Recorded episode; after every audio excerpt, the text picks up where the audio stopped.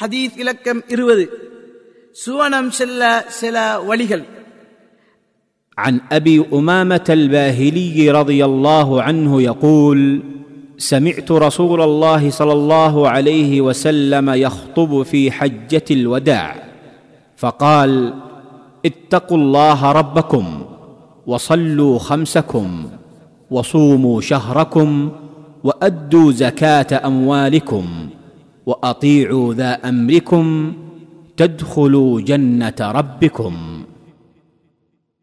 நபி ஸல்லல்லாஹு அலைஹி வஸல்லம் அவர்கள் தனது இறுதி ஹஜ்ஜில் ஹஜ்ஜத்துல் வதா பின்வருமாறு கூறினார்கள் நீங்கள் உங்கள் இறைவனை அஞ்சிக் கொள்ளுங்கள் உங்களுக்கு விதியாக்கப்பட்டுள்ள ஐவேளை தொழுகைகளை தொழுது கொள்ளுங்கள் ரமதான் மாதத்தில் நோன்பு பிடியுங்கள் உங்களுடைய சொத்துக்களுக்கான ஜகாத்தை கொடுத்து விடுங்கள் உங்களுக்கு பொறுப்பானவர்களுக்கு கட்டுப்படுங்கள்.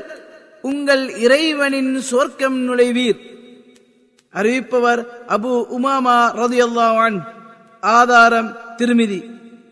திருமதி இமாம் அவர்கள் இதனை ஹசன் சஹி எனும் தரத்தில் உள்ளதாகவும் அஷேக் அல்பானி சஹி எனும் தரத்தில் உள்ளதாகவும் கூறியுள்ளார். அறிவிப்பாளர் பற்றி அபு உமாமா என்ற புனைப்பெயரால் அறியப்படும் சுதைபின் அஜிலான் பின் வஹப் அல் பாஹிரி உலகப்பற்றில்லா சிறந்த நபித்தோழர் ஆவார் இறைவழிகளில் போரிடுவதை அதிகம் விரும்பும் இவர் எந்த ஒரு போரிலிருந்தும் பின்வாங்காமல் நபி அவர்களுடனே இருந்தார்கள். நபி அவர்கள் நபி அவர்களின் ஏவருக்கமைய தனது தாய்க்கு பணிவிடை செய்வதற்காக பதிரு போரில் கலந்து கொள்ளவில்லை. தவிர மற்ற எந்த போரில் இருந்தும் விலகி இருக்கவில்லை.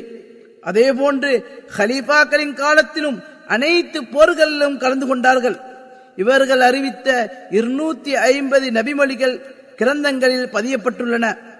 சிரியாவில் வசித்து வந்ததுடன் அங்குள்ள ஹிம்ஸ் என்னும் ஊரில் ஹிஜ்ரி எண்பத்தி ஒன்றில் மரணித்தார்கள். ஹதீஸிலிருந்து பெறப்பட்ட பாடங்கள்.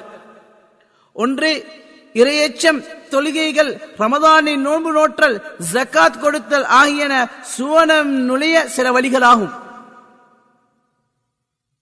இரண்டு அச்சம் நேசம் கண்ணியம் ஆகியவற்றுடன் சேர்த்து அல்லாஹுக்கு கட்டுப்படுவதும் அவனுக்கு மாறு செய்வதை விட்டும் தூரமாகுவதுமே இரையச்சம் எனப்படுகின்றது.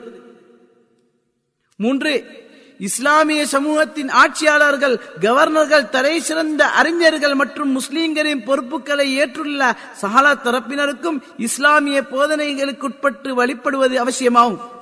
ஏனெனில் இஸ்லாமிய போதனைகளுக்கு முரம்படும் பொழுது படைத்தவனுக்கு மாறு செய்யும் விடயத்தில் படைப்பினங்களுக்கு கட்டுப்படலாகாது என்ற அடிப்படையில் அவர்களுக்கு கட்டுப்படக்கூடாது.